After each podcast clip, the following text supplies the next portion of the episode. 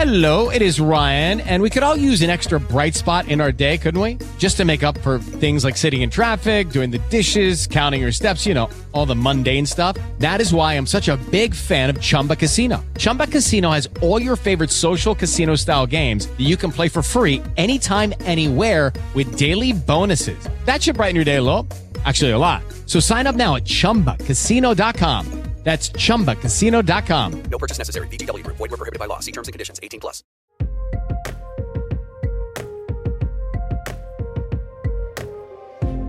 Sono Filippo Maria Battaglia e questo è Tra le righe, un podcast in cui parliamo di libri e di scrittura con autori, storici, critici ed editori.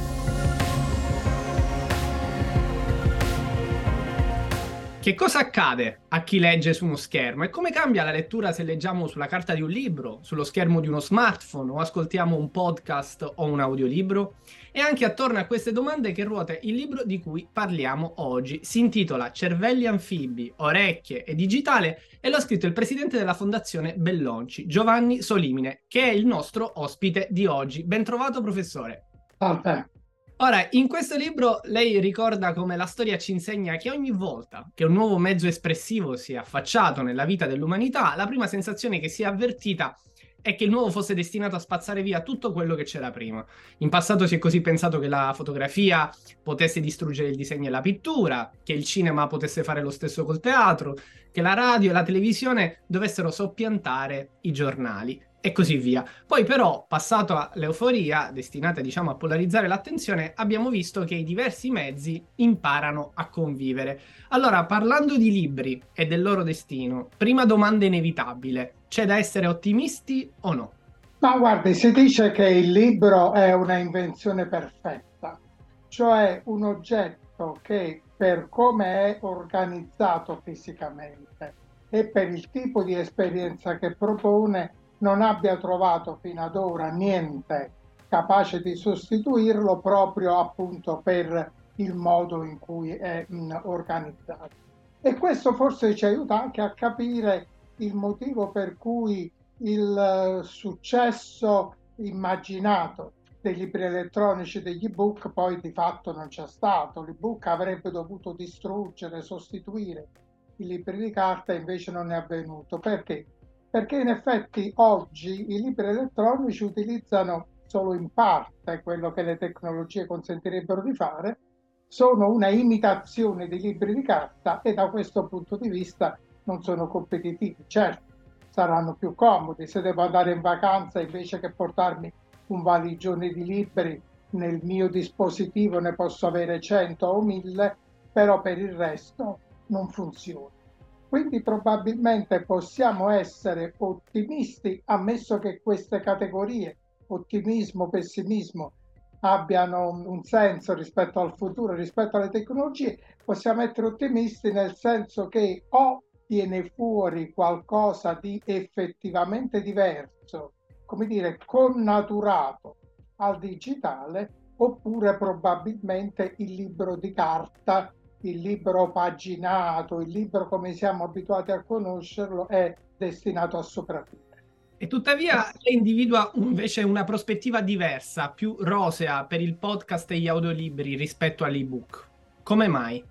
E questo perché appunto probabilmente si tratta di strumenti che potremmo definire nativi digitali, cioè che utilizzano davvero il codice digitale che davvero sono compatibili con il tipo di stile di vita che abbiamo acquisito e quindi per esempio che si possono ascoltare in, in mobilità, che possono essere fruiti anche in una situazione multitasking. Per carità, possiamo dire che in effetti i limiti, le caratteristiche anche non del tutto negative di questi strumenti forse potranno essere il motivo del loro successo mi spiego meglio. Oggi si parla tanto di attenzione distratta, ecco, probabilmente l'audiolibro il podcast possono essere utilizzati anche in una situazione di non concentrazione, di non attenzione esclusiva come invece la lettura tradizionale richiede. Ecco, soffermiamoci su questo aspetto. Molti storici e sociologi hanno notato come in realtà grazie ai social e internet non si sia mai letto così tanto come nella nostra epoca. E lei, peraltro, in questo libro osserva come ogni giorno consumiamo insaziabilmente circa 34 gigabyte, l'equivalente di circa 100.000 parole, che grosso modo eh, sono quanto ne contiene un romanzo. Fin qui la quantità, diciamo i numeri, ma com'è cambiata la qualità della lettura? È cambiata innanzitutto la quantità, nel senso che il totale è quello che lei diceva, di fatto però è frammentato in eh, micro letture che noi facciamo, un messaggio, una notifica, un post, eccetera, e quindi abbiamo difficoltà a dedicare un'attenzione prolungata a un unico mezzo, a un unico strumento.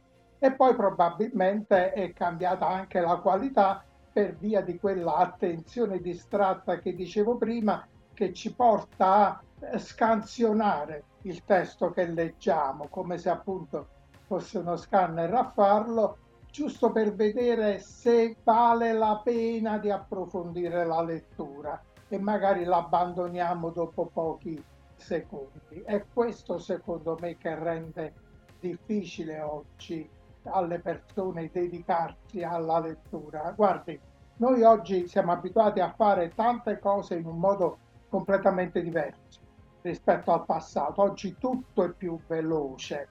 Per leggere un libro serve lo stesso tempo che occorreva un secolo, due secoli, tre secoli fa. Questo può sembrare davvero inconcepibile ed è uno dei motivi, credo, per il quale poi il numero di lettori che hanno una consuetudine abbastanza frequente, costante, prolungata con la lettura di libri tende a non aumentare, anzi a diminuire. E questo è uno degli aspetti che lei affronta in questo libro, tanto che ricorda che la risposta che si dà di fronte alla mancanza di lettura di un libro generalmente è non ho tempo, no?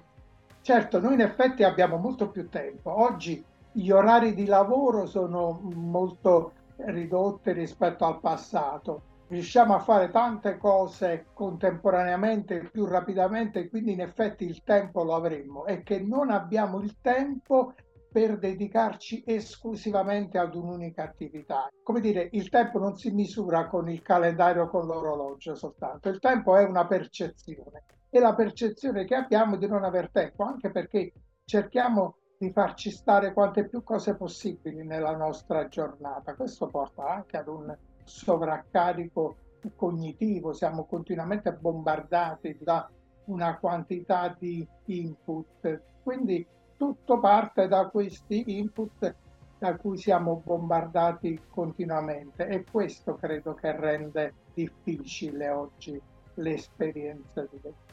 E qui veniamo alla definizione che dà il titolo del libro, cervello anfibio, cioè la capacità di un cervello in grado di cumulare le competenze diverse e orientarsi con naturalezza ed uguale padronanza in condizioni ambientali diversi, lei dice. Ci fa un esempio concreto? La sfida, che in gran parte è affidata poi agli strumenti della formazione, quindi alla scuola, ma anche ad altre occasioni formative, è quelle di consentire alle persone, di dotare le persone di capacità d'uso tali che possano da una parte avere la capacità di concentrarsi, di isolarsi nella lettura e quindi di costruire una bolla attorno a sé e concentrarsi sulla lettura e dall'altra invece di utilizzare anche quello stile di apprendimento intuitivo, rapido, veloce che ci viene dagli strumenti informatici e digitali. Per questo motivo credo che ci sia bisogno proprio di un cervello anfibio, un cervello capace di muoversi appunto in eh, ambienti diversi ottenendo gli stessi risultati. Abbiamo parlato di audiolibri. Alla fine delle nostre chiacchierate noi chiediamo ai nostri ospiti tre consigli di lettura. Io stavolta vorrei chiederle tre audiolibri che lei si sente di suggerire. Un primo audiolibro che suggerirei è mm, La forma dell'acqua di Camilleri, che è il primo romanzo di Camilleri in cui compare il commissario Montalbano.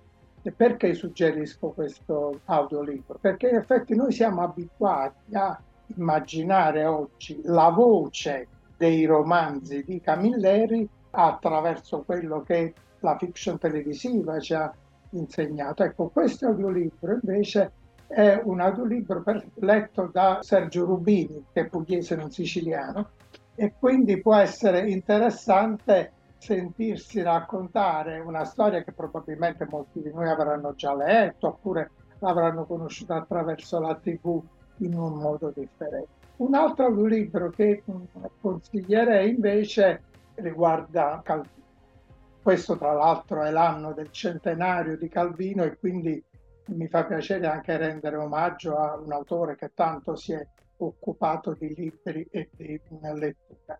Se la notte d'inverno viaggiatore è un romanzo sulla lettura, un gioco di incastri che contiene al suo interno dieci incipit, dieci romanzi, dieci tentativi di leggere questo libro. È uh, un audiolibro molto interessante, credo che tra l'altro comincia proprio raccontando come si sceglie un libro entrando in libreria.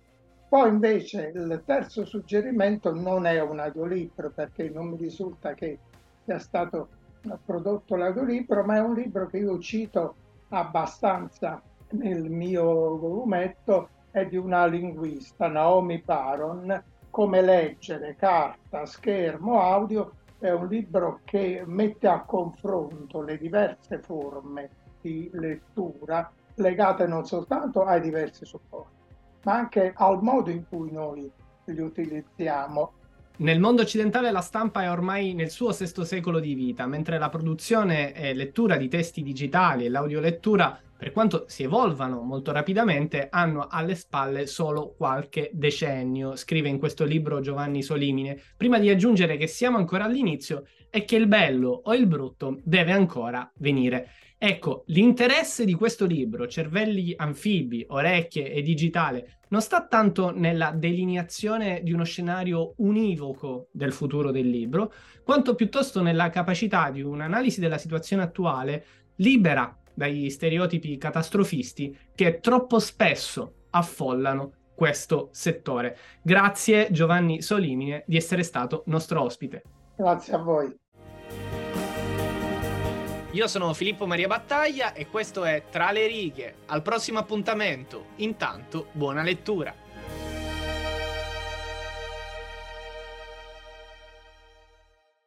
Hello, it is Ryan, and I was on a flight the other day playing one of my favorite social spin slot games on chumbacasino.com. I looked over the person sitting next to me, and you know what they were doing? They were also playing Chumba Casino. Coincidence? I think not. Everybody's loving having fun with it. Chumba Casino is home to hundreds of casino style games that you can play for free anytime, anywhere, even at 30,000 feet. So sign up now at chumbacasino.com to claim your free welcome bonus. That's chumbacasino.com and live the Chumba life. No purchase necessary. Group. Void prohibited by law. See terms and conditions. 18 plus.